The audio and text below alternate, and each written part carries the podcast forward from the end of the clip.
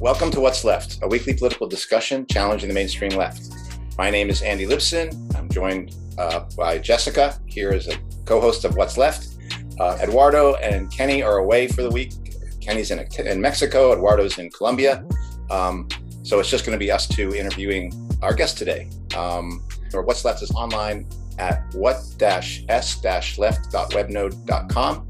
You can find the link to our blog in the episode notes.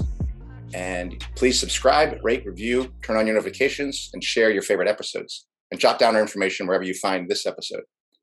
Um, so, as I said before, we are joined by a special guest we've actually had before. Uh, his name is James Deshane, a father, family man, and an ELD teacher at, in LA Unified School District. Um, and we've interviewed James before, and uh, he, we kind of wanted to come back to well, I guess I want to say a little bit about that interview, James. Um, first of all, welcome. Thank you, Andy. Thank you, Jessica.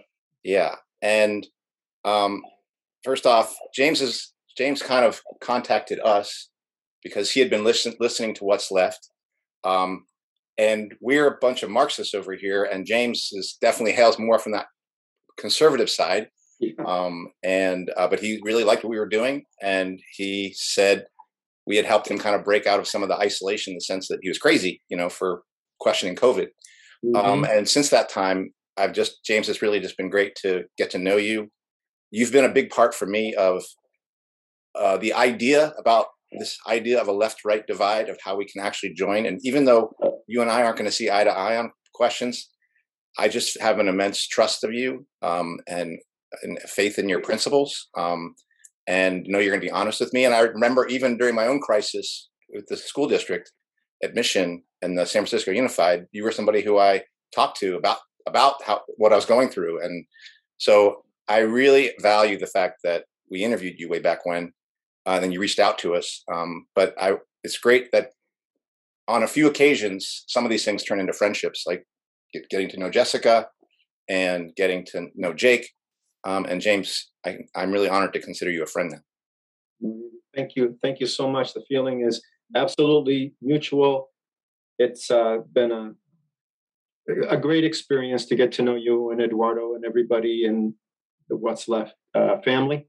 Yeah. And uh, just thank you right right back at you, Andy. Thank you so much. Yeah. And Jessica, I know I mentioned this before the episode, but one of the reasons there's actually a connection between our interview with James and you, because if you look at that episode, the the first letter response on that was from Jay Holme, and you had written to us after seeing the episode where we interviewed James and told us about you being like a college professor, kind of isolated, and that's what caused us to reach out to you and started our conversations that led to our interview of you then June. Hmm. Um, so actually, there's a lot of things going on here that are sync synchronicity or something. Yeah, I can't believe it's been a year since those first interviews. That I think we were pretty close together. Yeah, yeah. Oh my does gosh! It, does it feel longer or shorter? Well, shorter, but then when you think about all the changes we've all gone through, yes. I guess it feels like lifetimes ago.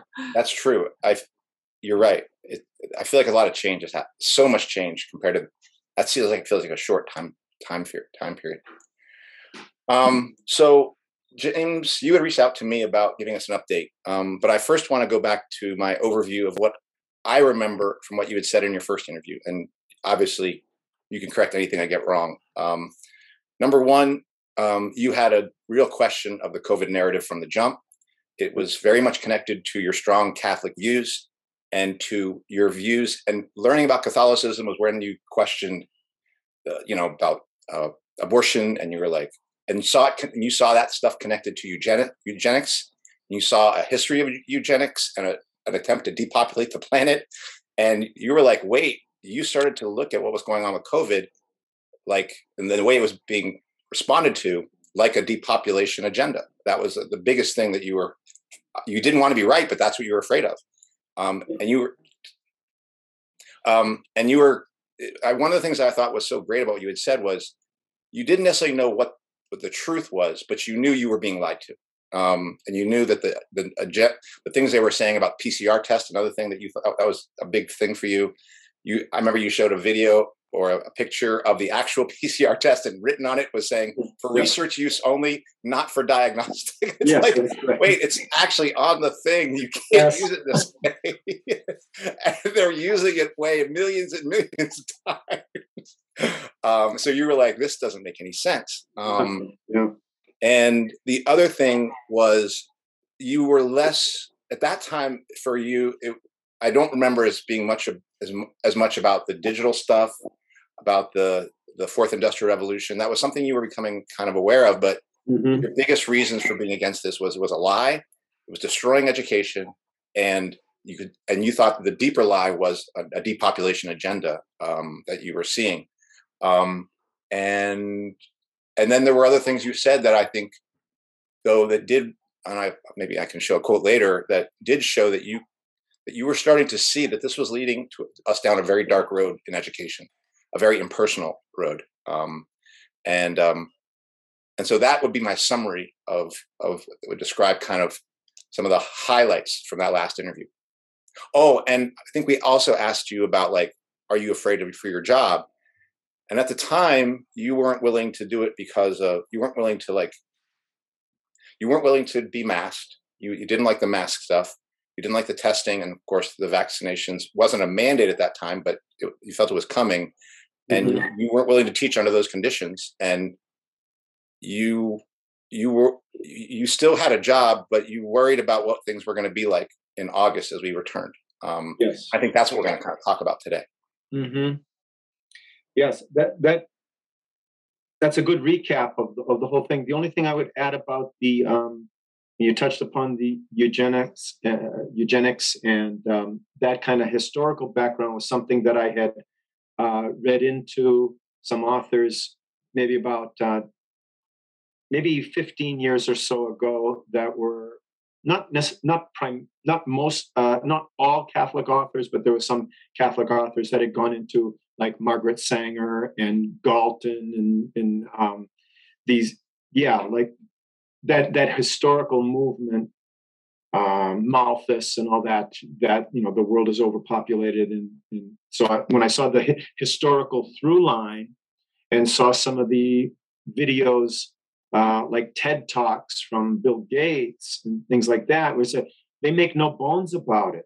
They, they're, they're right out there saying it, you know, and they might um, fudge their words uh, a very little bit, maybe tweak it a little bit, but um, you'd, you'd have to basically want to just roll over and accept anything the man says and and just want to give him the benefit of the doubt of everything the guy says if you were going to just look the other way. And i just said wait a minute you know let, let's let's he's actually saying this if we can do he said something like to the effect of if we can do a really good job with vaccines. We can bring, you've seen that quote, right? Yeah. Bring it down, whatever he said, uh, you know, the several billion. But the other thing, just one quick point about that also, um, I think I mentioned her to you before, Andy. Um, Obianuju Osha from yeah. Nigeria. She's she's amazing, and when she she's done so much work on uh, how the like the she calls it like the new colonialism of Africa and how the West is taking over has has really take tried to take over uh, Africa again with their policies of birth control and abortion and the whole thing just forced upon them and she's she's just um, you know uh, a major force in in fighting against um, Gates and it was through through her videos that I saw um, like what he, what he had done with his organization um, in India with the para- paralyzing of, of, of kids. Uh, what was? I think it was like tetanus shots or something. I could have it confused. But the two countries were it was India and Kenya where a lot of damage was done. And and this was not just like pre just pre-COVID. This was going on a long time ago too. So you know, at least back in the early 2000s, I would say. So that that just put it well okay this is who they are and now we can't just say turn a blind eye because oh africa's so poor or whatever you know and and now it's here and what are we going to do about it now? So that that's all it was. I just wanted to kind of tie that in and give give um, you know respect to um, Obianuju Ekeocha for really really waking me up with that. Mm-hmm. Um, and Jessica, do you have any either questions or comments to make, or should I? No, I just kind of want to hear like what journey you've been on the past year since we last. Some of the questions I'd like to ask James are not just the technical questions of what he's been through the district, but like, yeah, where, how do you feel like he's? I feel like how have you changed in that year since the interview? We went through that initial year of pandemic and scamdemic and the whole thing. So, so, so, so we've been through that, and that now for this, you know, COVID part two year, we're going through it again. It has these different different ways to try to navigate through work and and family life and um, uh, the whole changes with um, commerce and jobs uh, and, shopping and and all of that and they keep throwing these new uh, curveballs at us to try to deal with it so um, the the worst part of uh, the shutdown year, the four of us in my family, we we we got through it. I think really, really well. You know, thankfully, um, we were very upset during that time with the way um, most of the uh, Catholic archdiocese kind of just rolled over to the COVID narrative and and shut down the churches, and um, you had priests with rubber gloves on handing out the Eucharist and things like that. And that was that that was really really troubling to me as, as you know uh, trying to be you know faithful Catholic. So well, what is this? Do you believe in this as real, or are you playing with us, or you just you know it would be like it, it was you know on one level you think are they are they just doing this because they think we're so afraid? Like a little kid, see look, I looked under the bed and there's no monsters under there, so it's safe. Go to sleep now. I say, we're gonna put these on and put a face mask on and, and we're gonna like throw the throw the host at you almost. So that that's how that's how bad it bad it was at, at some churches. So, you know, that was that was really bothersome and uh, you know having to watch it on TV when everything was shut down. Like you know that was like you know this is not right. So anyway, as time went on, we found a church where uh, a church where the priest was not on board with it at all, but he had to do his dance around the the, the LA was going to shut him down if you know if we didn't at least pretend to wear the masks and everything and and and this church continued to give uh, communion on the tongue where other churches refused to do that. So you know we got through this and that was a that was like finding like a place to be grounded and and go each week. And and we saw that this church was growing that you know the other churches were kind of like the average age is like 70 you know at some of them. In this church you see like say wow did i go back in time to like 1955 or something and you know there's big families there's young people there and that's a surprising thing too to go to church and see um, young people there in a Catholic Church. So so that was I think a grounding spot for us, you know, and I know other people uh, that I work with that I see there as well, and the four of us really love that. And then we find out that in the new school year, uh, they're going to do this, like you know, Andy, Jessica, they're going to do the vaccine mandate. Okay, so okay, so the reason I brought that up about the church was we we had that good sense of we feel good here and, and this is going to be a place that we can continue to be at so we're deciding what to do about the kids both both my son and daughter are in high school and i know we're not going to do the the vaccine uh, at the start of this this school year 2021 in august i told my uh, principal i didn't want to go back wearing the mask or do the pcr test and i wasn't going to do any vaccine mandate so tell me what I need to do. I want to uh, I want to get a religious accommodation and so forth. And she says, well, we don't really have that. Uh, you know, we're not going to do the vaccine mandate, so uh, you're just going to have to come back and wear the mask. I said, well, I'm not going to do it. Like I told you last spring when you let me stay online, I'm, I'm not to, you know, I'm not to do that. I can't do that. And so she just ignored my emails and and at the start of the school year, you know, my wife was just like, look, pick your battles. You know, the vaccine is most important. Um, and so she didn't have a problem with the mask. And um, so she just went back to her elementary job and, and wore the mask, and she was okay with the testing. But we, you know, she would only do the saliva test. And same thing for my kids; they only agreed to do the saliva test. That seemed like a, uh, you know, it was a compromise, right? So I was going to be a holdout. And then in August, you know, I just said, you know, I, I want to go to this online academy, August 20, 2021, right? The start of the school year. And uh, the principal says, well, I don't have any information on that. I don't have any information for you.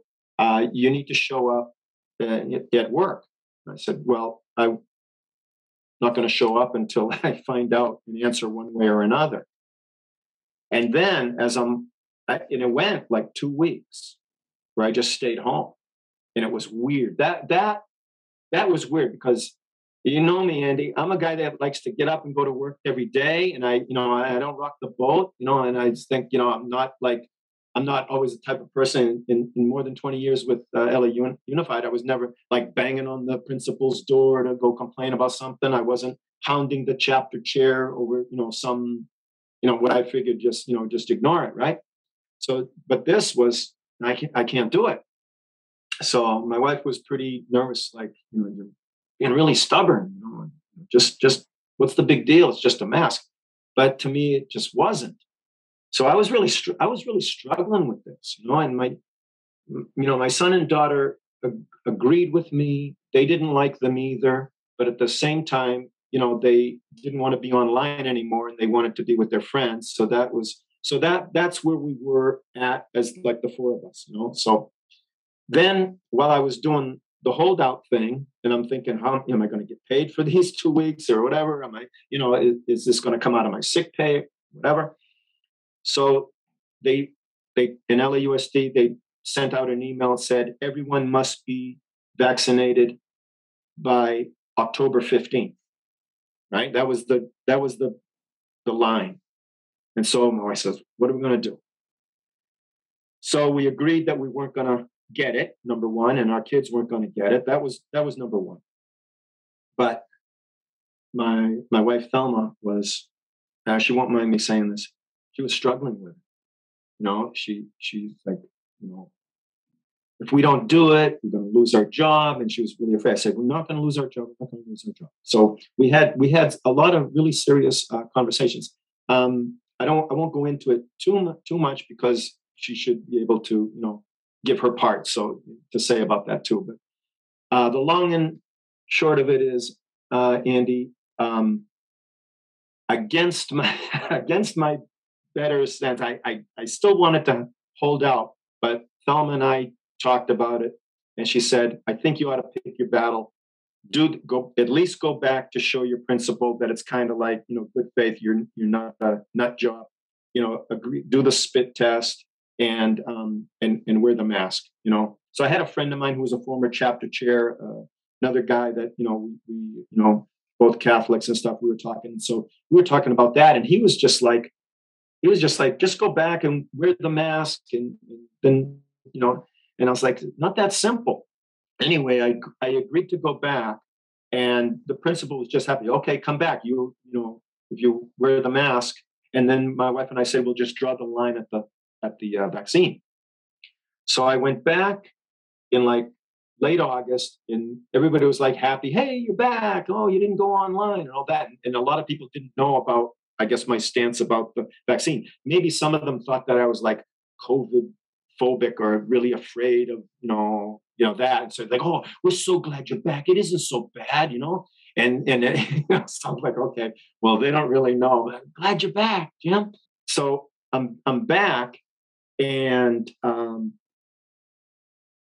days are getting closer to October 15th and just you know that's when it really got um touchy for Thelma and I because she's like, I don't know. I think I'm just going to go do it. I think I'm going to do it. I said, don't do it. Don't do it. It's not safe. And, and all those other, I'm not touching upon why I didn't want to do it. It wasn't strictly, it wasn't strictly from uh, you know, a religious standpoint. Although that was what I felt was the uh, foundation of that gave me the sense of um, this. This is not who I, who I am. It doesn't mean that I'm like a, a, a Christian scientist or something that wouldn't do a blood transfusion or something like that. You know, it was it was more like you're asking me to do something that I'm not sure about and hasn't been proven to me to be uh, beneficial in any way, and and you're ordering ordering me to do that. And that's how I felt about the masks too. You're ordering me to do something that has no no proven uh, you know medical you know uh, beneficent for right and uh, benefit and the same thing with the PCR test, which I thought was just a total fraud. So as it got closer, um, we, you know, I had to fill out new paperwork. So we got a, a, a wonderful letter from uh, our parish priest, and it was all laid out the reasons why we, we can say, you know, in good conscience to not go along with um, a vaccine in any way. It had to do with the research involving the, uh, you know, the, the fetal cells had you know it was a it was well written. It was all it was a uh, it was a good letter, and we thought this will be our backup. We shouldn't have to uh, we shouldn't have to present any kind of religious test or anything. I think that that is really really bogus that they would try to make us try to you know prove your sincerity in some way. Um, which that that really went against my, my feelings as well. I thought, okay, well, um, in for a penny, in for a pound, I'll go with this. Passed in the paperwork. We hear nothing. And then out of the blue, my wife gets an acceptance letter.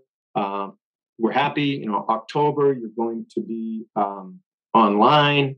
And I still hadn't hadn't heard. And um, and then right before the deadline, October 15th, you know, and I I had been like getting stuff out of my classroom for like all of the month of September, you know, just like farming it out to other teachers that needed stuff. My my buddy who also taught ELD, his room was kind of like the room where everybody put all their stuff. And so he said, so I kept on, you know, he he knew where I stood on it on the vaccine and everything. And I kept on sending like the projector and all different things, boxes of paper and stuff back to his room. He said, "Gee, I, I feel like uh, we're breaking up or something. You're giving me back all the stuff, you know." And and and uh, that was it. But so by the time the 15th rolled, I still hadn't heard. Said, "Turn in your keys, turn in your roll book, and turn in your laptop." So uh, at the 11th hour, I get an email that says, "Oh, uh, keep your laptop." And I thought, hmm, well, that's kind of that's kind of weird, you know. So all right, I'll keep the laptop. And so the 15th comes. I say goodbye to a few people. I turn in my key, turn in my roll book, and I leave. I left very high. I wasn't wheeling out like a big cart full of stuff. I left with basically, you know, just the laptop under my arm and I said, you know, see you later. And because uh, that was the good thing about jettisoning you know all of this stuff you know and not have to worry about it too. The, the stuff that i did enjoy having like certain teachers guides for like animal farm and stuff you know i i hung on to that and just it was in the trunk of my car. So traveling light is a, is a, was a good thing. So i don't know what's going on and uh, no one's telling me anything. So i'm happy that thelma's got her online gig they're not going to mess with my kids. They they decided to let the kids stay on campus and not not get vaccinated, so that was good. So then, as uh, as a so a friend of mine that was going through the same same thing, we both got I guess a bunch of teachers got these uh, this email that said um, the district is preparing to remove you from employment or something like that. You must attend this pre-disciplinary hearing. And uh, that was like in October, like October 20th. And uh, I said, gee, you know, uh, I've applied for this uh, reasonable accommodation, religious uh, exemption, and all that, not hearing anything. So um, I get an email from this like regional superintendent. I had met him before when I was at uh, Dean, and his office was like near our ninth grade campus. So I kind of knew the guy, at least he probably knew my name. So he sent me this email and it says, Our records show that you haven't been vaccinated. Uh, we want to encourage you to remain safe and do, you know, do what you need to do to keep, you know, our LAUSD family safe. And so I thought, hmm, it can't hurt. So I uh, sent him an email and explained what was going on with me. And I said, I don't want to get this vaccine, but I, I put in for this exemption. What's going on? Maybe if you know something, have some advice for me. Well, he emailed me back and he said, Thanks for letting me know this. I didn't know that you were going through this. Email, this is the guy that's handling your case. So I thought that can't hurt. So I sent I sent an email, said, What's going on? And uh, nothing, no answer. So now I'm starting, Andy, the stress, as you know, we're going through it, you know, the stress was starting to, you know, really, really add up, right? And and so I was talking to my friend who was also at my school, and, and she was also going through it as going through it as, well. And and she's and it's like the night before the disciplinary hearing. So I talked to my friend who was the chapter chair. He was going to show up with me at the Zoom meeting the next day with the discipline group.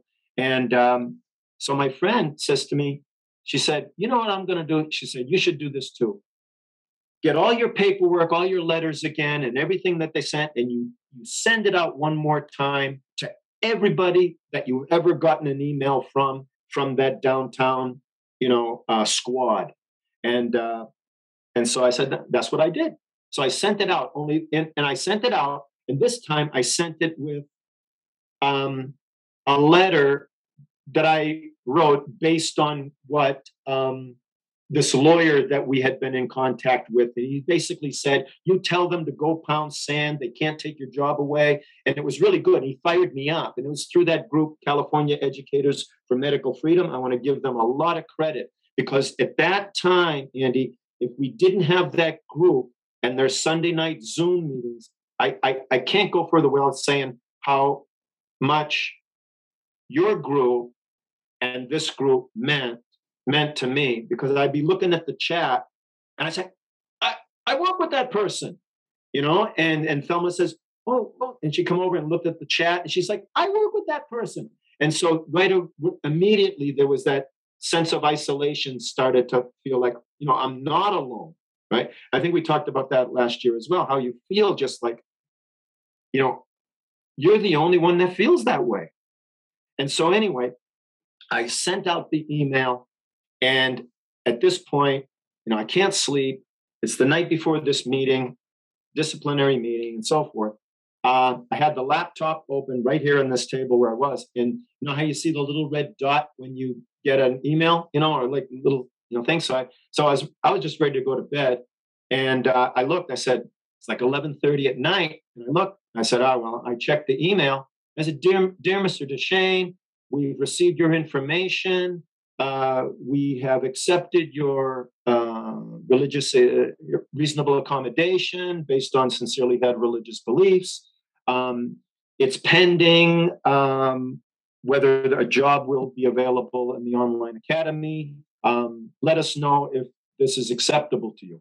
So I said, sure. So the next morning, I go and my friend Larry meets me in the Zoom and these two women from downtown, very cordial, very nice, and they start reading this spiel of some kind. Maybe you kind of know what it's like, Andy. They just read this like format of I gotta remember what it was, but it was just of because you won't do what we tell you to do, we're to now move forward to remove you from the district.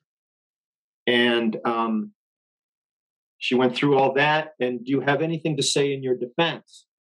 And I said, Well, yes, I do. I received an email from this person from the Sincerely Held Religious Beliefs Committee. They have a title, right? So uh, they, they measure your sincerity. I don't know how, but maybe they have a, a pipeline to, to somebody upstairs, right? So they measure your sincerity somehow. And um, I said, yes, I, re- I didn't say that to them, by the way. Um, but I said, yes, I received this. They're going to offer me a job on online. And they said, if they are, I said, if a, they said, if a job becomes available, will you accept it? And I said, yes, I will. And it was like they exhaled, they both smiled, and they went, Ah, oh, this meeting is over, Mr. Deshane. Good luck with your new position. And would you send us that email? Um, you know, forward it to me now. I said, sure. And I send it right off. And um, now is it. This meeting is over. And then my friend, the former chapter chair, he's like chatting to them. I'm like, what are you doing chatting with them? No, this, this meeting is over.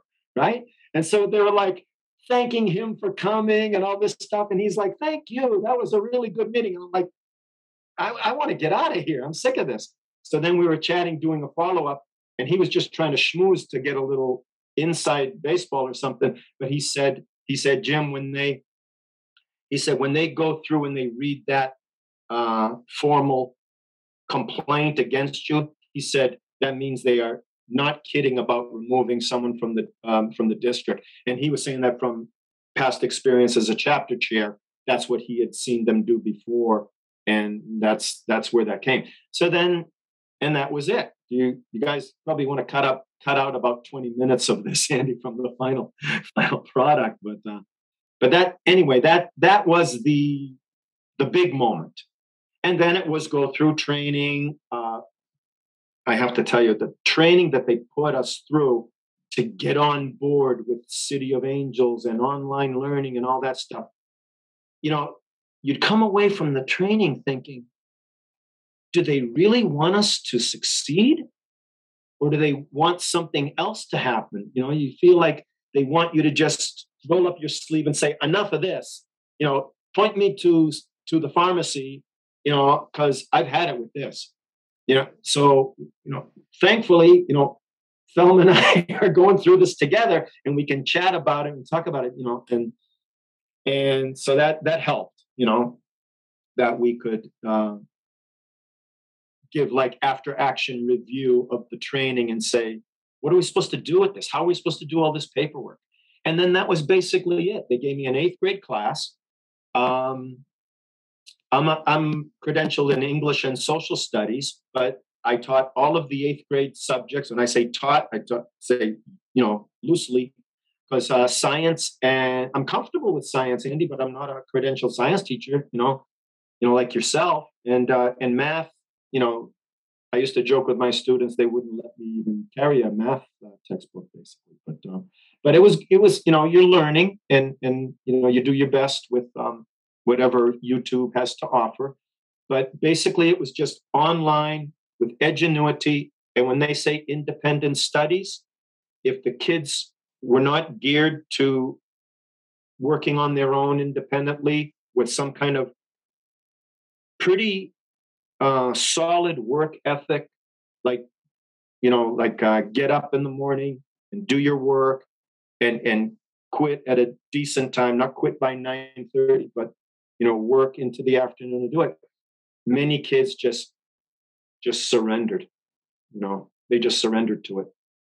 But um, all in all, this year with the teaching, uh, I I just tried to build the relationships with them in as light a way and as just as a compassionate way as I could, figuring what they had been through after so two years of this, and and some of them I gathered that maybe the families were afraid of COVID, so they kept the kids home.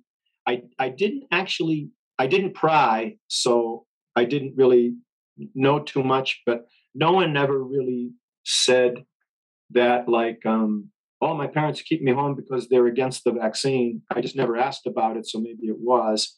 Um, and i didn't really give a lot of information about why you know i was I would I was online. I just said that I had been transferred to, you know, the online academy, and then and then we're at kind of a a spot here now where out of 500 teachers, approximately 500 teachers who are teaching online, 220 uh, didn't get offered positions in the new thematic online academies.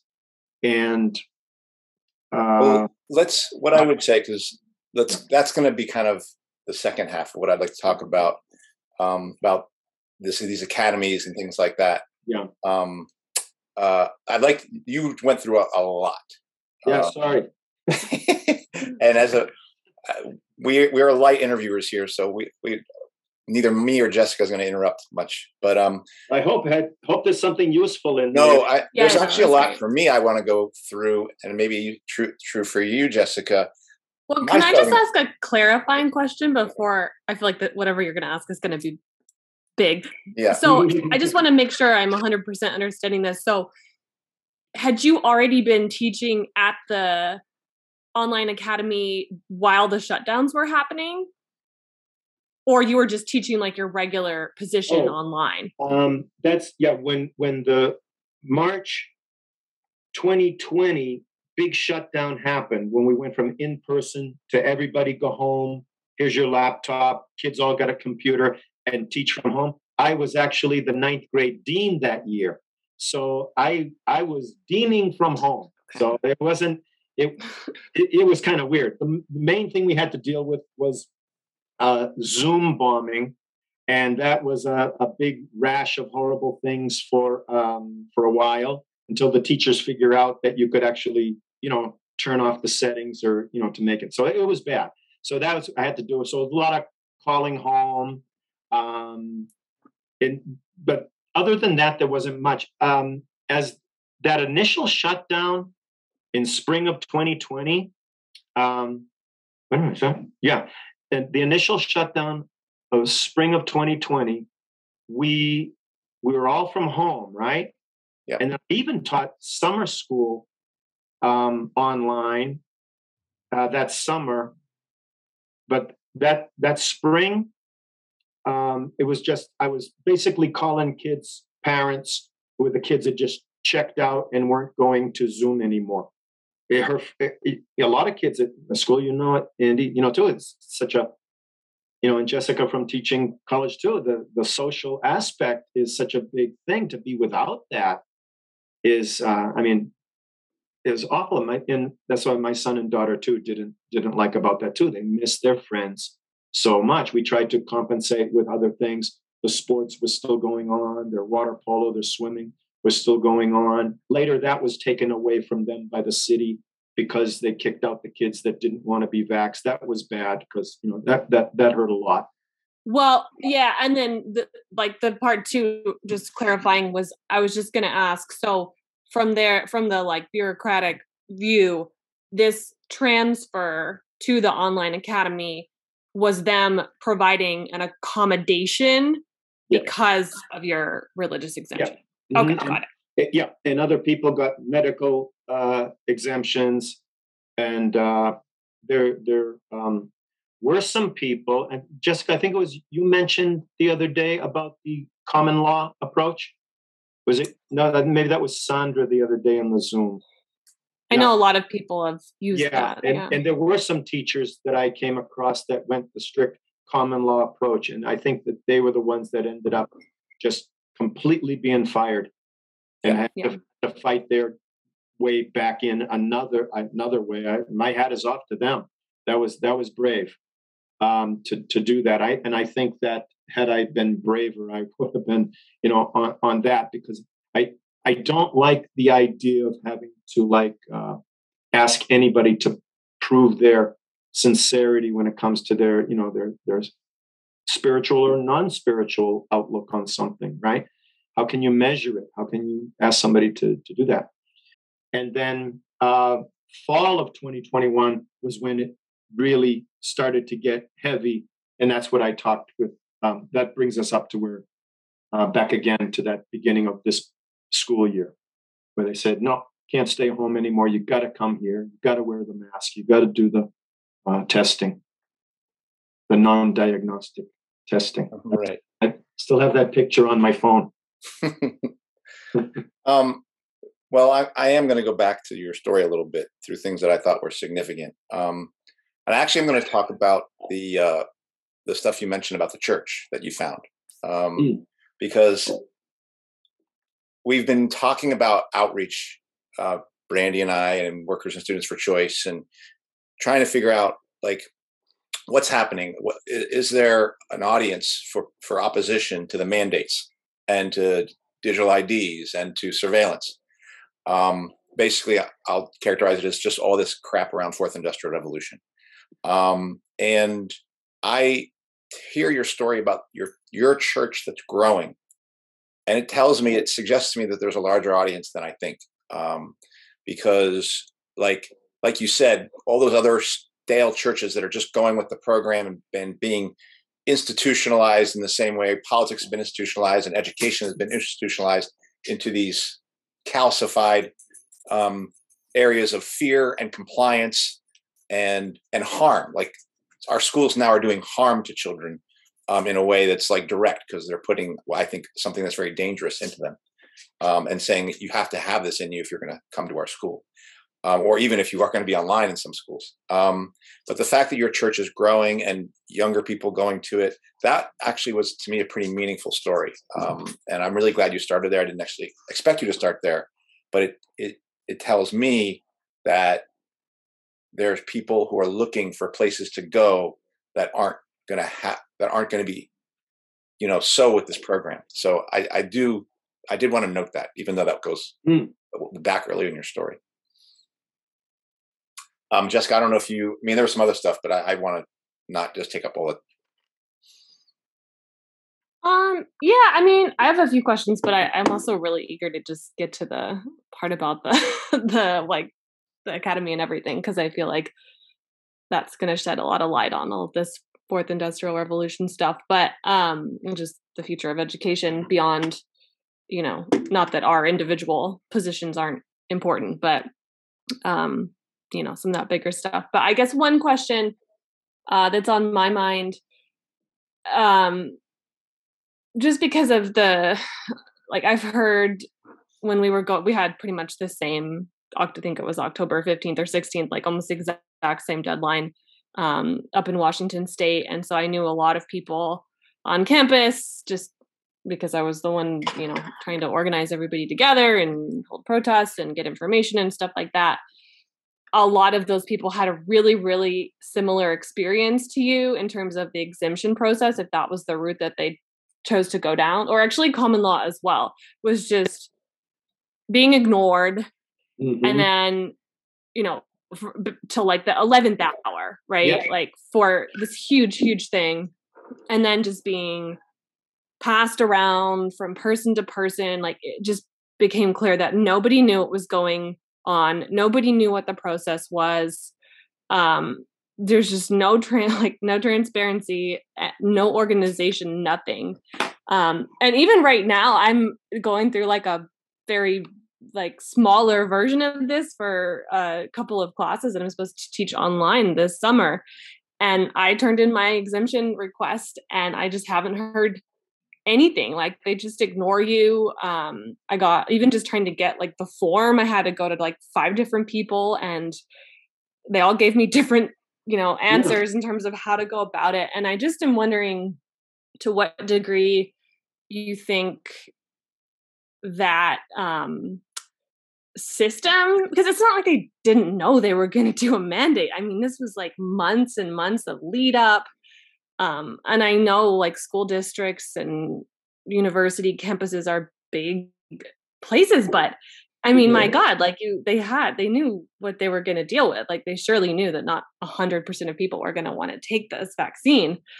Um, so i guess i'm just wondering like to what degree do you think that the process as disorganized and uh, terrible and just lack of accountability wise like do you think that that's by design or just sort of a natural like i'm not i'm not asking like oh is it like a conspiracy that they're mm-hmm. just you know but I, I, don't know it's just it seems to have been everybody's experience and i it just makes me think and and hearing you kind of go through your story and um it's just really upsetting too just thinking about you and so many people just and, and Andy went through this too, right? Like just yeah. the process itself is punishment. Like let alone the fact that yes. at the end of the line you might actually lose your entire livelihood.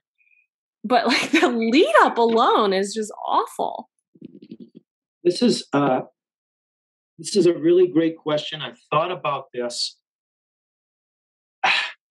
My my gut feeling is that they had their script, right?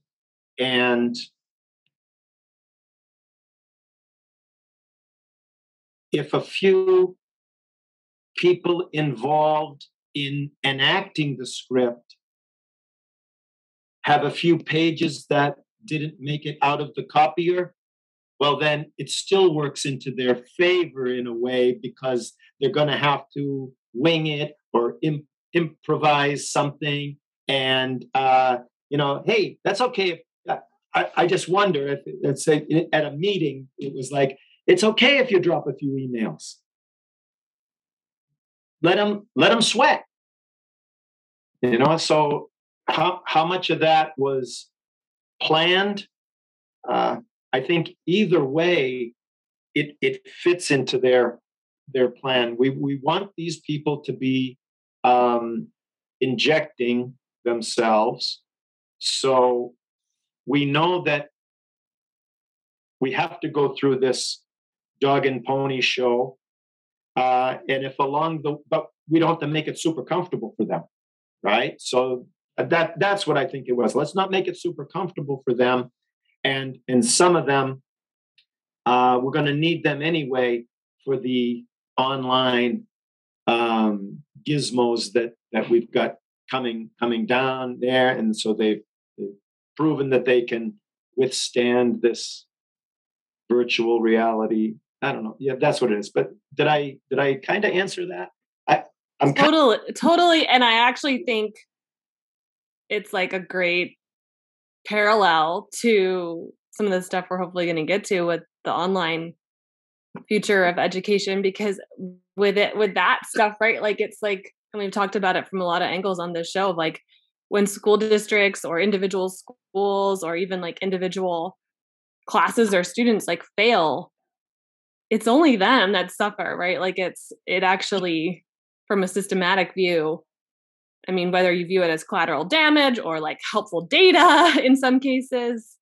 Um, yeah, I always think of just like, you know, the the 4IR, like when people say like, oh, like, but the technology is like not there yet to do everything they want to do. It's from one angle, it doesn't really matter. You know, it's like something goes wrong with your bank account, you try to call in right? And you get rerouted through the automatic thing and you can't get a person. Like the only person that suffers in that situation and has to deal with the consequences is you. like the it doesn't matter for the bank, it doesn't matter for the system, right? Like it's it's you that suffers. So I actually think there's kind of a parallel there.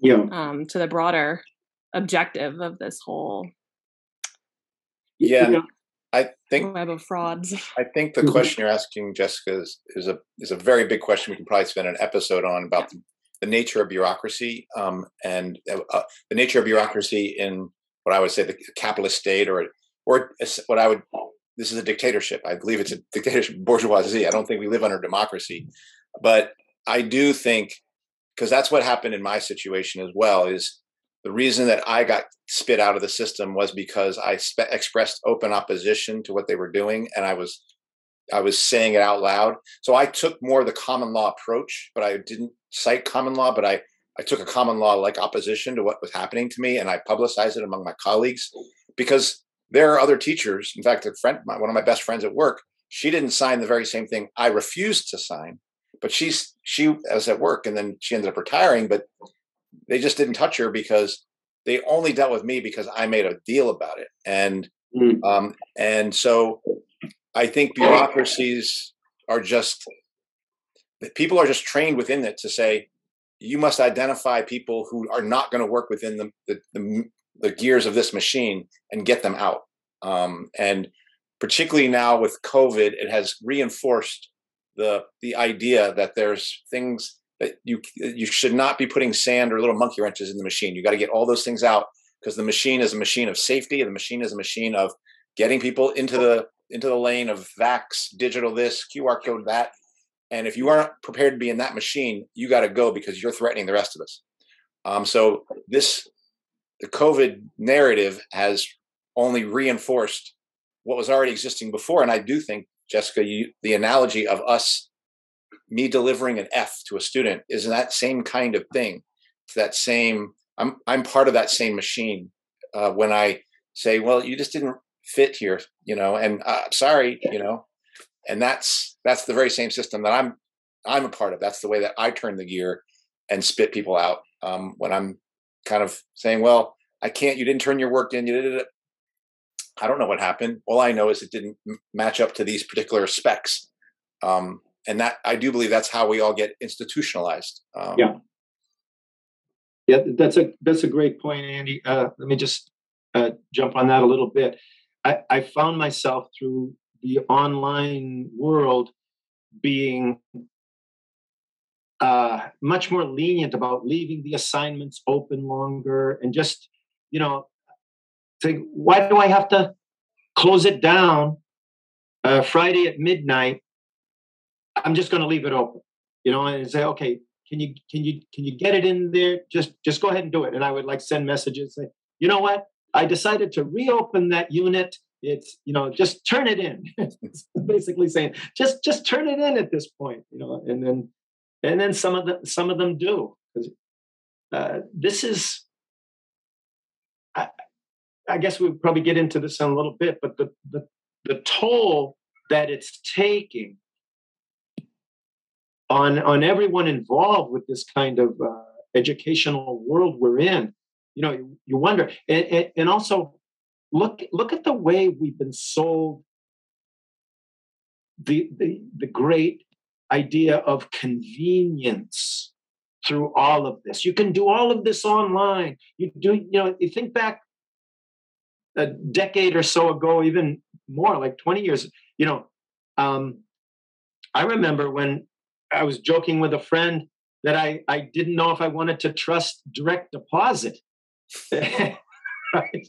So you know, I wanted to be old school and walk in with my check and see them actually, you know, handle it you know, but I got over that.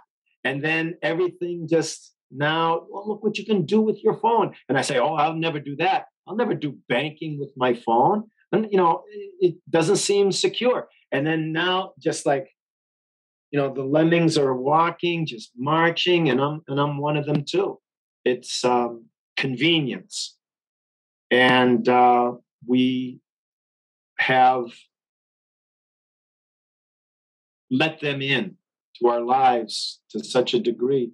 Um, I like what you were saying the other night on the Zoom about the the, the one day a week detoxing from uh, electronics, and I, I really want to do that, and I like to do it more than that, and, and try to somehow take back some of our independence, uh, take back some of our um, sense that that we don't need to we don't need to live this way you know? Um, but people think you're just a luddite if you if you do that you know? How, how did my dad work for a company uh, for all of those years and uh, somehow he didn't need a he didn't need a phone right my my mom knew that he was going to come tromping up the stairs at uh, 4:30 you know so why do we have to have this you know this constant what would you call it? Like a like an ankle bracelet in our pocket. Monitoring. Life tracker.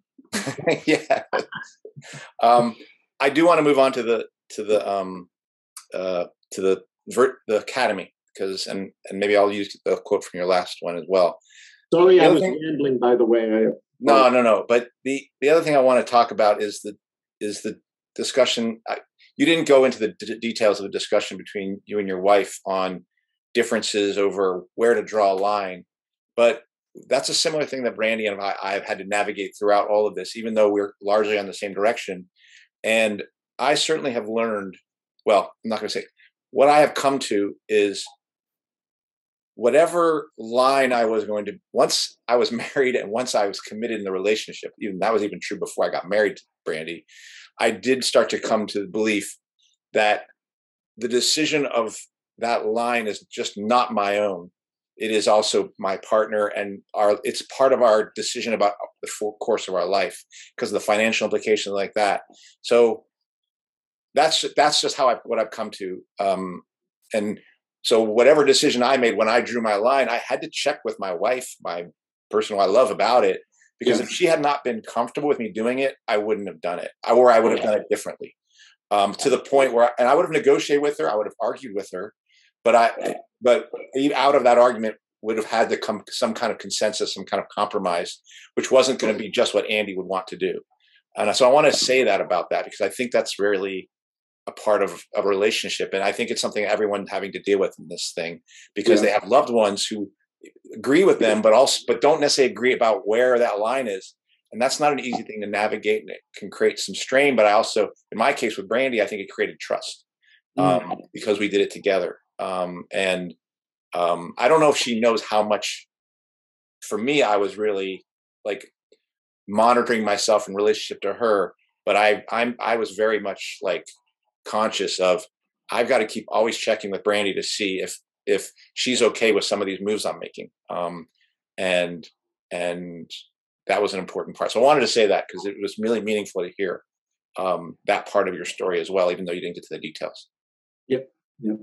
I think that's hundred percent right, Andy. But I also just from you know somebody who's like not married, uh, but you know in a long term relationship, I I also think it's I know this is not what you meant, but when you say like um like you have to check with somebody else, I think it's also just for anybody out there watching who maybe wasn't on the same page as their partner, um, you should never make a decision for your body that you don't want to make well to please somebody no matter how much you love them so just... i mean the the fact is is that if brandy and i weren't going in the rough same direction i this this moment is a crowbar in relationships it just opens a crowbar up in things and um so the only reason that that i can say that is because i know we were going in the same direction but we might not have we might not have we have different lines along it.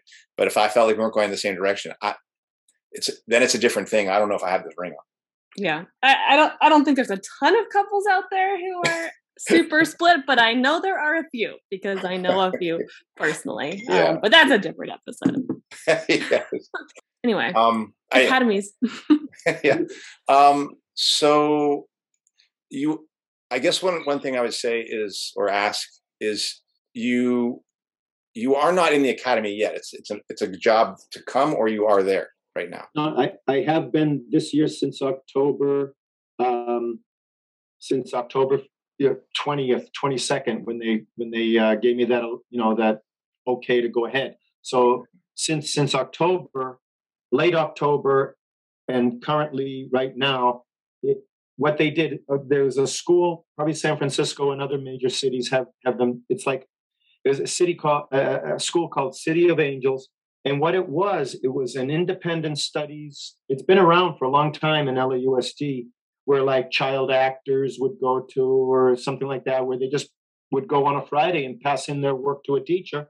The teacher would just sign off on it, and the kid would go about his way. And for some kids, that can be a great way to go through go through school, right? It, avoid the GED route, and and I you know, and some kids are mature, and high school is uh, boring for them, or they they feel like they're wasting their time. Maybe they're already working, and so there's lots of reasons to have something like that. Well, when the when the mandate was was uh, coming in the fall, including for kids uh, 12 and up, um, the on the online school City of Angels um, had to add teachers, right? It, because it just exploded. There were like 16,000 kids, from what I'm told, my numbers are correct. 16,000 kids this year in the um, so called online virtual academies. And there's six of them in geographic, uh, six geographic areas.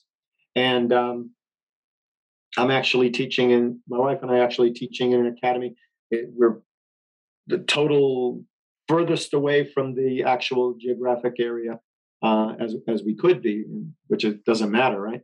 Um, so, in the last month, they decided that they were going to change the academies instead of number just number them one through six. They're going to have six thematic academies uh, like uh, STEAM, uh, business and entrepreneur, arts and entertainment, computer science, world languages and international studies. That's five. There's one more that I that I can't think of at, at the moment. But um, so there was um, there's uh, six six of them, and they actually some um, they were letting people believe the teachers in the academies this year that your jobs were safe for the coming new year because we've got funding for two years with the thematic academies and um, your your accommodations are going to be um, respected. And then on may 13th they sent out letters and um, my wife and i got acceptance letters um, so there were like of the 500 teachers 300 approximately 370 were um, awarded positions, I guess, for want of a better word, awarded positions in the new thematic academies, and then like 220 teachers were were told. Uh, and that's the that's the the language that gets infuriating, I think, because the letter sa- said to them uh, words to the effect of, although we have granted you your reasonable accommodation, gee, too bad we don't think there's going to be a position for you. And they're they're rightfully very upset and uh, going through a real real hard real hard time you know real hard time like like we all were in the fall. You know what's going to happen? Are, are they going to you know, let us have a job? So at the time being like my wife and i were talking about it saying like okay for the time being we're we're in the lifeboat but you know that lifeboat can be uh, tipped over. And the other day in a meeting one teacher who was given a position she said well how secure is my position? And the administrator who was very i think uh, has tried her best to to help people out through the interactive process and all that. She said well we still have to do norm day in the fall. And kind of just left it at that. So if the numbers are there the numbers are there. But see, the district did, I think, a, um, a smart move from their point of view.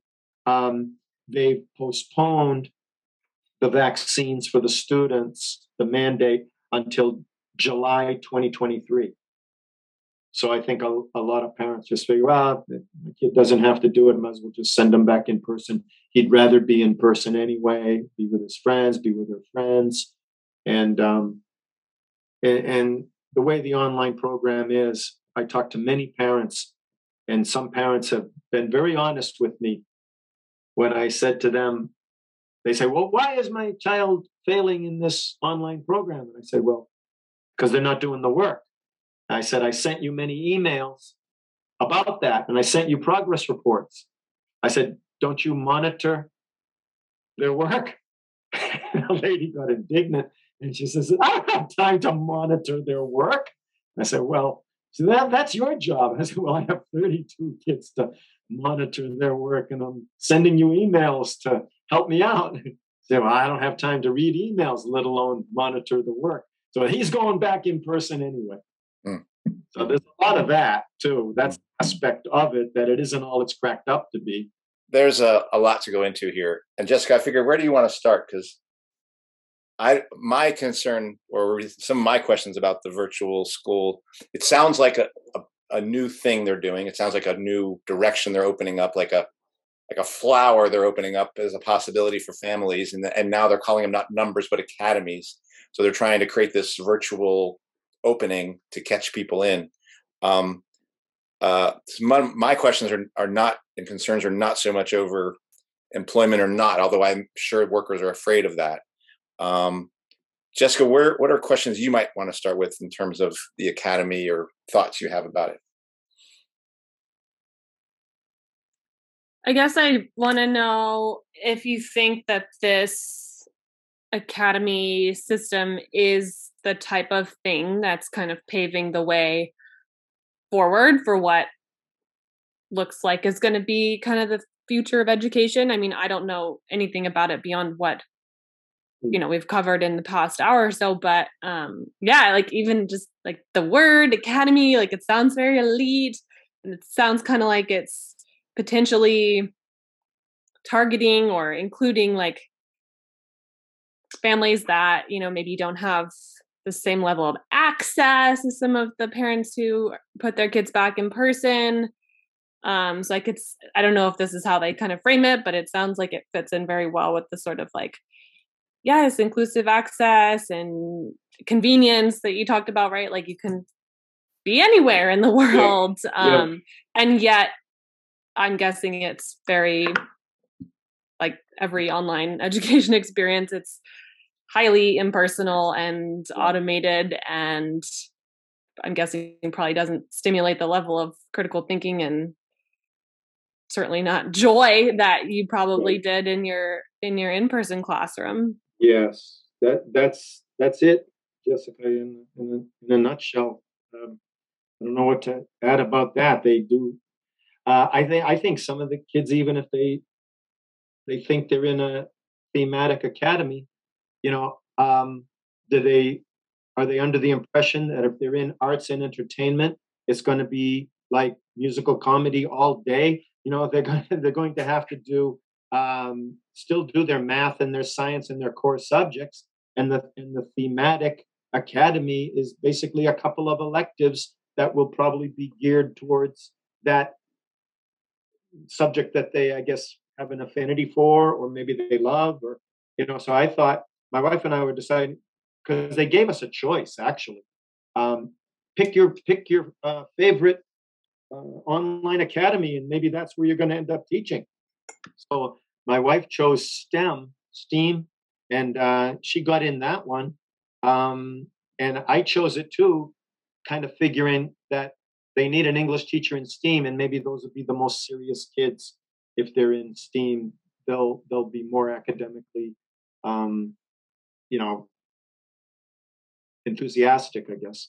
Right, and that's I think it's that's science, technology, engineering, yeah. and mathematics, right? Yeah, and those are pathways. And in your opinion, because you know what I'm thinking now, I I honestly am wondering now when I heard that change of the date for the vaccination program, like when it was August 2022 when this California was talking about it, because I mm-hmm. do believe that LAUSD, the direction LAUSD is going, is really the is the future. They're the train that runs the the course of California education, and I think in many ways the national trends we're going to see in education. Um, although Dallas, I think, is and, and, Texas has got some stuff going on as well.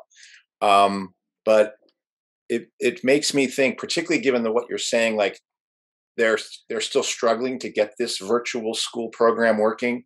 Number one, it's I believe the district is actually committed to it. and I'd be want to get your assessment that. Do you believe the district is committed to this virtual program and is planning on trying to build it in time, like over time?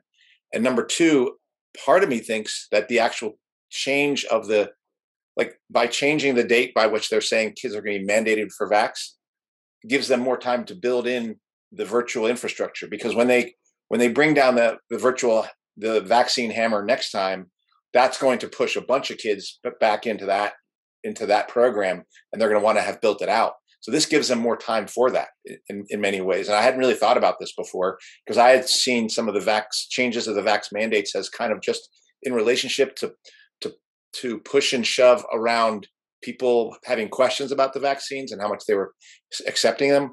But I now I'm starting to see it in relationship to their own timeline for building in this infrastructure that ironically they're building with teachers who refuse to be vaxxed. you know, which I think is so fucking cruel diabolical.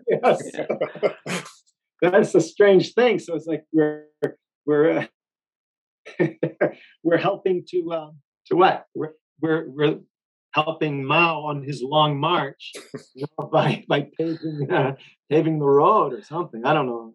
I can't come up with the analogy, but um, yeah, uh, this is just so super strange. And then how does it tie in, you guys, with the potential for, you know, lockdown 3.0 because of, uh, um, you know, zombie apocalypse or monkeypox or whatever kind of nonsense they're, they're going to try to because because let's face it, any anybody with a with a laptop uh, can be their their virtual academy teacher. That's their faculty. You know, it doesn't have to be the religious nut sitting here. It can, it can be, you know, it can be anybody's. Okay, we are all a virtual academy now. Again, like they tried out the first year of uh, the madness, and and you're you're. I think you're right, Andy. With uh, they're ironing out the bugs using the uh, the rebels, uh, you know, to to to iron it out. Uh, I don't know. It, it I, I, do get the sense this is just anecdotal from talking to parents uh, with my class this year. Um, there's still reasons other than COVID that um, kid, kids might be better off at home. Like some parents said, um, it's just like too difficult for us to. Uh, maybe they're co-parenting or something, and it's too difficult for them because of work schedules to actually uh, bring their kids to school. I don't know how realistic that is, perhaps, but maybe it is. Maybe some kids have to take a bus for, you know, in LA, you know, if you're if you're dependent on on a bus to get anywhere, uh, that's that's chancy at best. You might be on the bus for two hours. My son has a friend that comes to my son's school um, all the way from Koreatown up to the valley, and that that young man is on the bus two hours to get to my son's school. And then um, I've talked to parents that say um, they didn't. Their neighborhood school uh, was handling uh, fights and um, other things like that. So and and, and then other kids. Um, one parent told me how their their daughter had too many problems with uh, kids, you know, bullying bullying her and and things. It was just better to stay home. She, the, the mom felt more comfortable with with uh, her child being being home. So I guess there's other, you know, I guess from you know our conversation, we we look at it all has to do with um, you know the vax and the, the, the thing they call the virus, but there's other reasons other reasons too. I think too, like there's probably a increasing sector of or percentage of kids, especially the younger ones coming up who after two plus years of you know being ripped away from a social life now like feel super afraid of like whether because their parents or whoever has fearmongered them or just because like if you haven't been with friends for two years suddenly you you know it conditions you to be like happier not happier but you know the, the technology is very addicting and even at the college level like i do have some students who are just like no like the online is so much better for me. Like i i can stay home in my pajamas and i can practice self-care and i i'm you know i don't really want to go be with people anyway. I don't like people you know and it's like well no wonder i mean that's what they've been conditioning everybody to be like oh uh, Hi, Thelma. Hello, everybody. hello there. Cindy and Jessica, come on. There's it. She- her- Hi, Thelma. Here's we're burning, and I was talking about her in our in our uh, everything about. I think I, yeah, I think I know. Good, nice to meet you, everybody. You too. You too. I'm glad you put yourself on camera for you. the teacher next door, and I crash her third grade class all the time. yes. he wants to teach what I teach. I couldn't do it. Good to Bye. meet you. Bye. Nice to meet you. Um, let's see. How do we want to start this up? So I I know what Jessica had asked because James, you were talking about. We were all basically agreeing, seemingly that um, uh, that there's something ironically diabolical about uh, this these virtual academies forming, um, and I think you agreed that that LA is committing to this this direction. Is that true?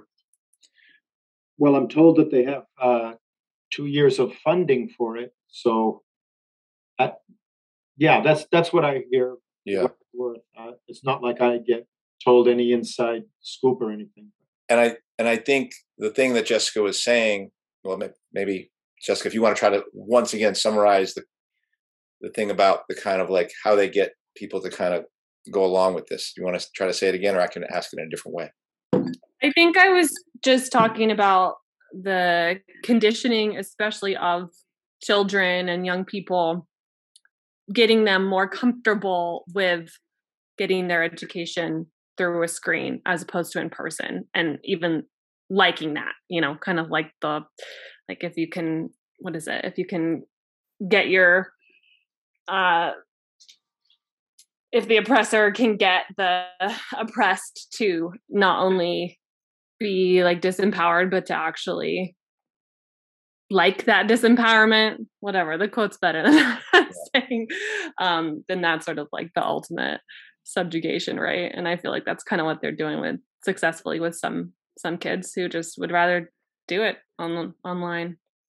Yeah um it's insidious in that way and you could you could think how whoever the whoever the oppressor is uh it can it can take many forms right um entertainment sports pornography over the counter medication. Uh, how, how much of a lockdown do you think we would would we have been so susceptible to um, to having them shove us into our homes if uh, I, well I noticed that there's no beer shortage you know there's a there's a, a baby formula shortage right there's all of this but there seems to be all through this there was never any uh, beer or alcohol. or shutdowns. They didn't even close the liquor stores. That's right. That's right. They shut down anything else. So, um, yeah, you get to. I think they're they're moving to try to get people, like you said, Jessica, to um, like Stockholm syndrome, or or kind right, like um, learn to feel like oh this is for my own good. Or, or look i can i can i can stay home. It's it's for my own good how or even for you like who doesn't want to get the vaccination getting yeah. people like you to say like oh like thank you so much for giving me yeah. this accommodation like thank gosh yeah, and and i'm glad you brought that up too because uh Thelma and I've had that kind of conversation too, where you know, like let's not mess this up, right? But, you know, we want to make sure we don't want the, you know, the hand that's feeding us to, uh, you know, to be, be insulted in any way, you know, and you know that kind of thing too. So that that in and of itself, um, it, it it's pretty diabolical. Yeah, you say. And and uh, we had an episode, I think it was two weeks ago or three weeks ago, when we interviewed Dea, which talked about how the, the the year in which we were remote has affected the psychology of kids them students coming back under conditions where they themselves are masked and shielded and not used to interacting with each other teachers feeling fear in relationship to students because of this this covid fear that most teachers have and are t- thinking of them as more vectors of disease than about the kinds of things that form relationships all of those things are breaking apart her school at Everett and making it an unsafe place where fights are breaking out and teachers are leaving or not wanting to deal. And that will also lead people to be like, I got to get out of this in person brick and mortar education system and I've got to find an alternative. So, and there's going to be not just COVID or monkeypox lockdowns, there's going to be greenhouse gas lockdowns, there's going to be all sorts of other reasons for shutting things down. There's going to be uh, snowstorms, and that and in which oh we're just we're because of snow, New York and places like that are going to be shutting down for two weeks and three weeks. We can actually really wait for the snow to go away, and and this is already something that's built into it because yeah. because to me, what you are being put through is really at the heart of what I feel like all this stuff has been about. Like, and that's why it was really interesting to listen to your last episode where I think you framed it around eugenics, which could be going on still. I mean, I think, yeah, we can, But personally, I think this whole transformation of society that we are this that we are discussing really just in the aspect of of education because it's happening in telemedicine as well and in in all areas of employment this is what i think this whole thing has been about Mm. um, and i do want to actually show a quote because it was interesting to hear your interview and i want you to see your interview again because i asked you a question um, and then i'm going to get you to comment on it in relationship to what what you're being kind of pushed into is saying like you can't teach here in person but here we'll offer you this opportunity. Um, and uh, let me share my screen here. Let's see if i can find it yeah here it is.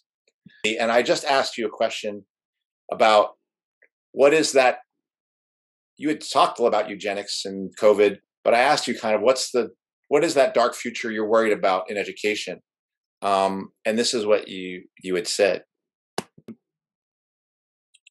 okay the the dark future uh it's like something where people a teacher puts on some kind of 3D goggles or something and the kids have it as well and there's no no humanity uh whatsoever. It's just clicking a link or or answering a test on a screen and um like in in I guess it could be done from almost anywhere you know and like a I don't know it just kind of science fiction type thing that I don't think is is healthy. Um I think that we must do what some of these parents are doing in some of the school boards around the country now, like in Arizona and so forth, saying, no, uh, our kids are not going to be wearing the masks anymore. Our kids are going to go back and we're going to go back without the masks, without the testing, or any of that. It's not necessary. The reason I wanted to show that is it's you even back then i think you were aware of where they are trying to take this stuff. And i think we're seeing that in play. And i was contacted by a person who's trying to start a freedom school. And they were like well we're looking for a physics teacher but we can't find one locally. Would you would you be willing to like she's in san diego. Would you be willing to like zoom in as and i would you know? But as I listen to your story and as I see what you're saying there, there's no future through the vaccine, but unfortunately, there's no future through Zoom. You know, and both of those things are traps. Um, and I would help them. I told them I would help them out, but I think even if I did that, I'm fall. We're falling into that same place. I think the thing that is really being broken down here, and you had mentioned it other time in your in that interview, is the notion of people seeing each other being in person, experiencing each other, that is what is essential in education. Um, and it appears that LAUSD is well on its way and leading the charge in California towards trying to find a way to do exactly what we feared was was coming. Yeah. And it, I just was interested that even even back then, I think you you had an instinct for that. I think they they want to kill off any spontaneity in the classroom and and really just take away um, that wonderful rogue element that you can get once in a while when the kid asks the right question at the right time and it takes the discussion off into an area where they really get to know the teacher. The teacher gets to maybe uh, unveil something about him or herself and debate, I think, in this brave new world, real debate, not to win at all costs, but to share ideas and speak freely, that's got to be stifled and squashed. And what better way to do it than here, watch this video? How do you argue with a video? Right? You, you have to, what, dig out another video to show that video that's responding to it. You know, it it's just killing it off. You know, what would Socrates say? Or what would he ask? The only right? So it, it's it's terrible. What what about these old school professors that I, am sure are still around? Um, maybe Jessica, you can you know uh, talk about this, right? The old uh, professors that have that same notebook from whatever. Now these guys are probably from 1968 or something, and they know the subject so well. And and I remember uh, the lecture hall would be filled, even with people that um, weren't that particular major. Let's say it was the history of Massachusetts or some special course that the professor taught, and you had all kinds of math majors, science majors. It didn't matter because if you went to that college, you had to take that guy's course because before he left this earth, you needed to experience how much this particular professor knew, right? I guess you can watch their videos on YouTube, but it's it's it's not the same as as the real thing. We need the in-person connection, and uh, they don't want us to have it.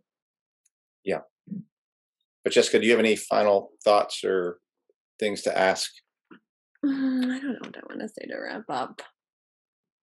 I guess it's good you kept those Animal Farm Yeah, sheets Yeah. it does feel very Orwellian. it sure does. Um, I don't know. I for some reason my mind's kind of going back, circling to the beginning of our discussion and some of the ways that you talked about. I mean, I know it was in the context of the religious exemption, but I'm curious, you know, just coming at this whole thing from the angle of faith, you know, whether it's Catholicism or, you know, we all have our different sort of spiritual beliefs.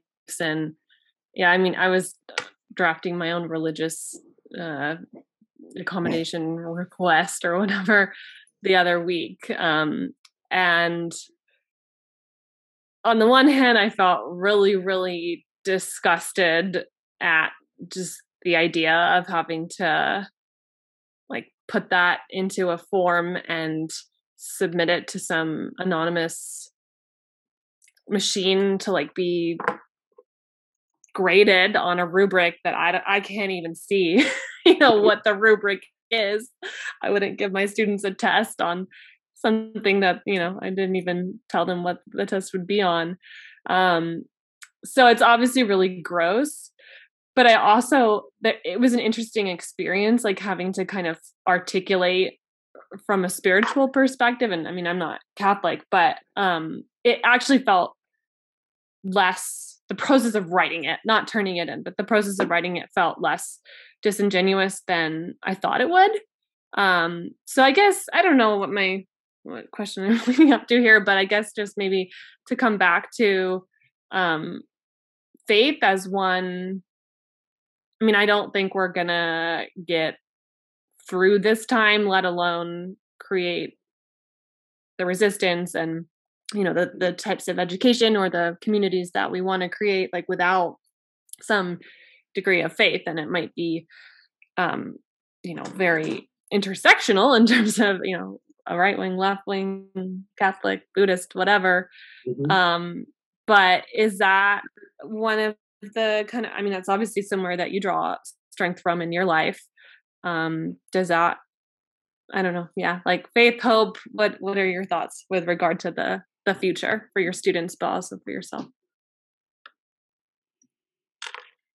Yeah, um, I think it is a place where uh, the idea of faith and belief in a higher power. Um,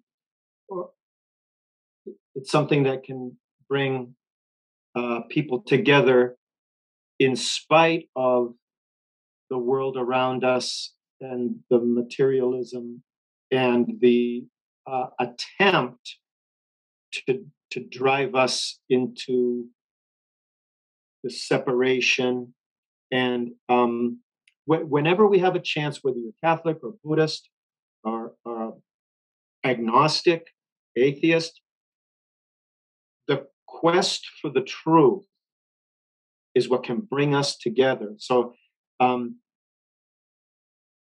people can disagree about things, but when we have a, a common desire to fight lies wherever the lies are coming from, whether they're coming from Rome or or Washington D.C. or, or if they're lies, then we need to uh, stamp them out and and and um and and put the put the truth out there. So I I think faith, um, for me, it's Catholicism, and uh, it you know it, it gives it gives a lot of it gives a lot of strength because I think there's the the basis in a, a searching for the truth. There's not uh, there's there's nothing there as long as long as we have a God given intellect and we have curiosity, we have a um, this sense that um, it's okay to it's okay to question, and through that questioning and even doubting at times, but a, um, a sincere and honest uh, drive to understand what's right and what's wrong, just just as um, whatever you might call it. That I think that is that is a pleasing aspect of what makes uh, uh, uh, our humanity um, come together and really really be be one together. It is just too bad that um, there's so much division that I think doesn't need to be there. And I think that um, we'll call it the oppressor. I like what you said about calling it the oppressor or call it the government. They want us to hate each other. You know, they, they want, um, look, look at Ireland. Protestants and Catholics, you know, at each other's throats, you know, for all of this time.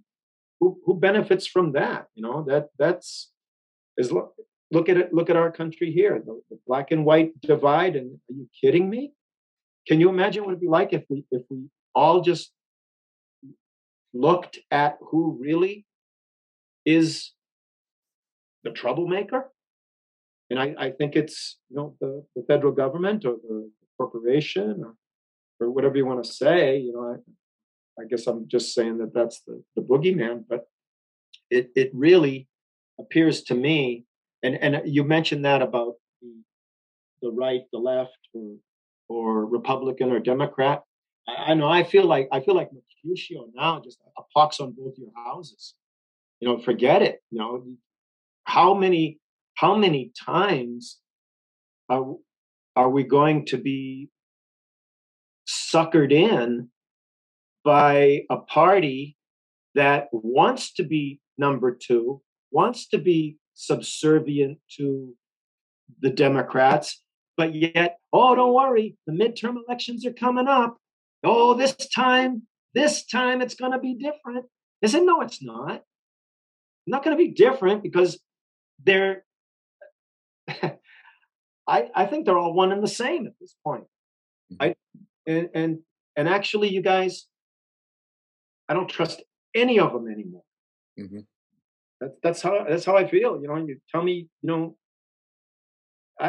I'm at the point where I've actually thought that I won't vote in the June 7th um, sham for mayor or whatever it is down here in LA. I haven't even looked at the ballot hardly. And, um, you know, I, I think, is, is it even going to be counted? Well, you can join us in composting your ballot, as Eduardo is starting his campaign to do. A new green movement Yeah. sweeping the country. Compost your ballot. Um, well, the the thing I wanted to share with you, um, James, is one first. It's good to have you on again. But as always, it's really interesting. What are the things that uh, that? So one of the big things that you said that really left an impact on me was when you talked about th- your church being willing to deliver the host directly on the tongue, as opposed to like throwing the host. And and I, I like I don't. That's not my religion. Like I'm not even part of that whole thing. In fact, I've had critic. I have criticism. I've had criticisms of what of these symbols and things like that. But honestly, when you said it, it made me sad in the same way when I thought about people who weren't seeing their loved ones die and were separated from them. It made me sad that that is, that is what they've done to people who believe. They've got them to. It's sacrilegious. They've Yeah. got them to to to engage in sacrilege in the name of this out of something that is like, as I understand it, like when the, when it's put a place in the tongue, it becomes the body of Christ, and like Yeah. that's supposed to, and like you can't throw that thing at people and like put it far away. Like, Yeah. what the hell are they doing? And I was, yeah, I'm glad you brought that up. I'll give it a quick, quick uh, Catholic 101. Really, well, really brief, but it's it's if okay.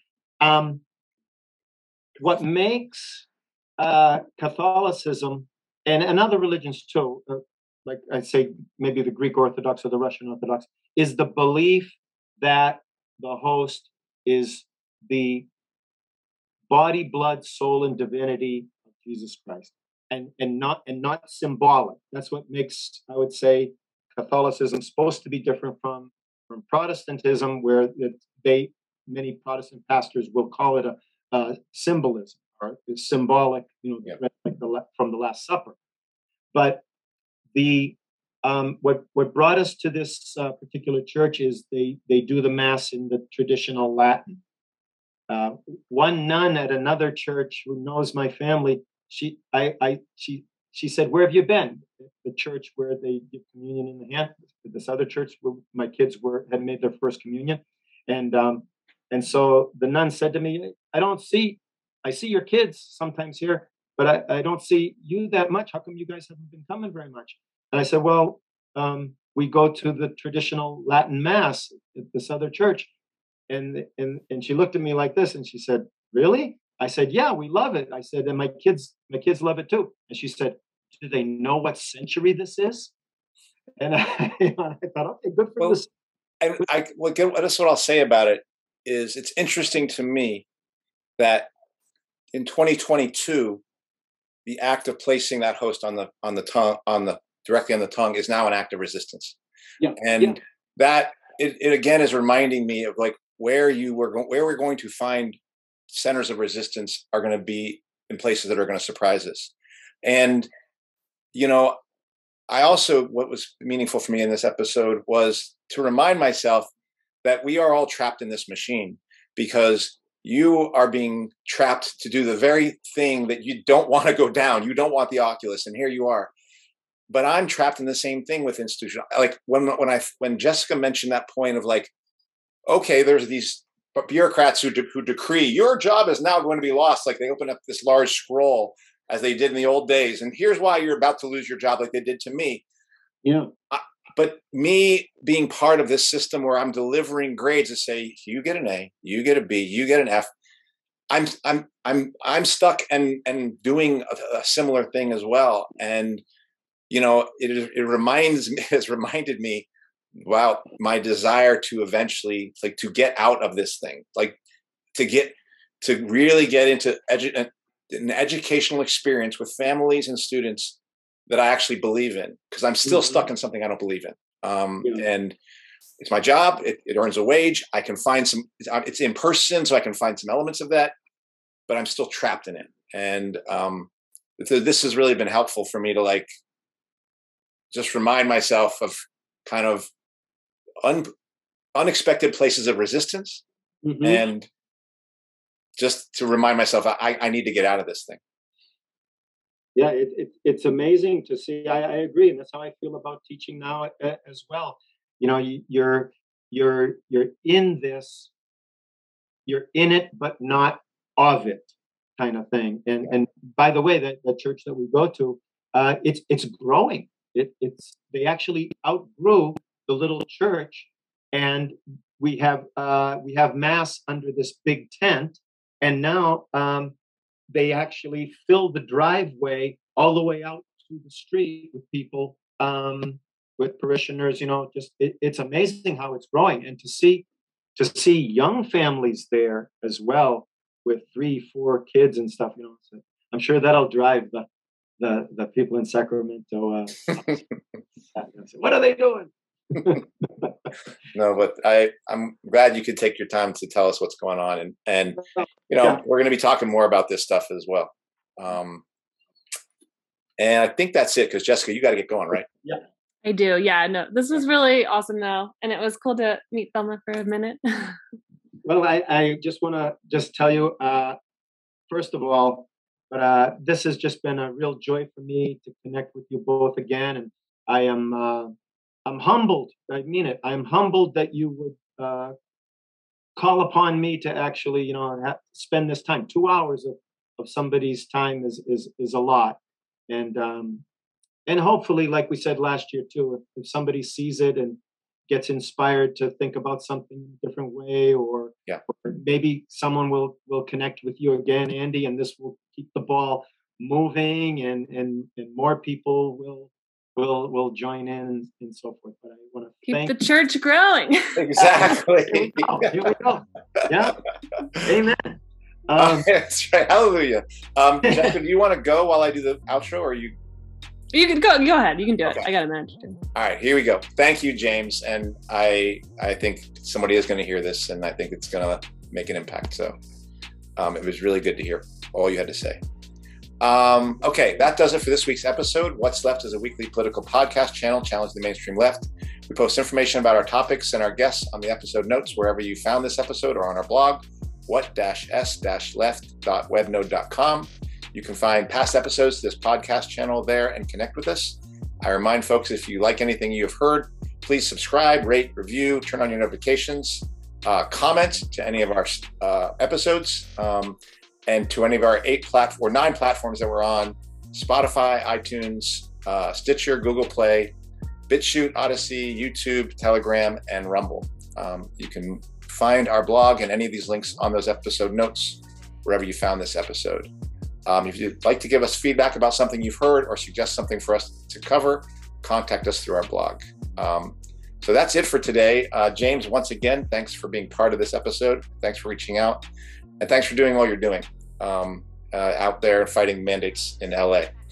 Um, and Jessica, great to have you here. And I guess we'll see each other next week. Although, Jessica, are you going to be here next week? I think so. Yeah, it's the one after that'll be. Okay, two weeks from now. Okay. But yeah, we'll talk. All right. Bye, folks. Bye. Thank you, Andy. Thank you, Jessica. Good night.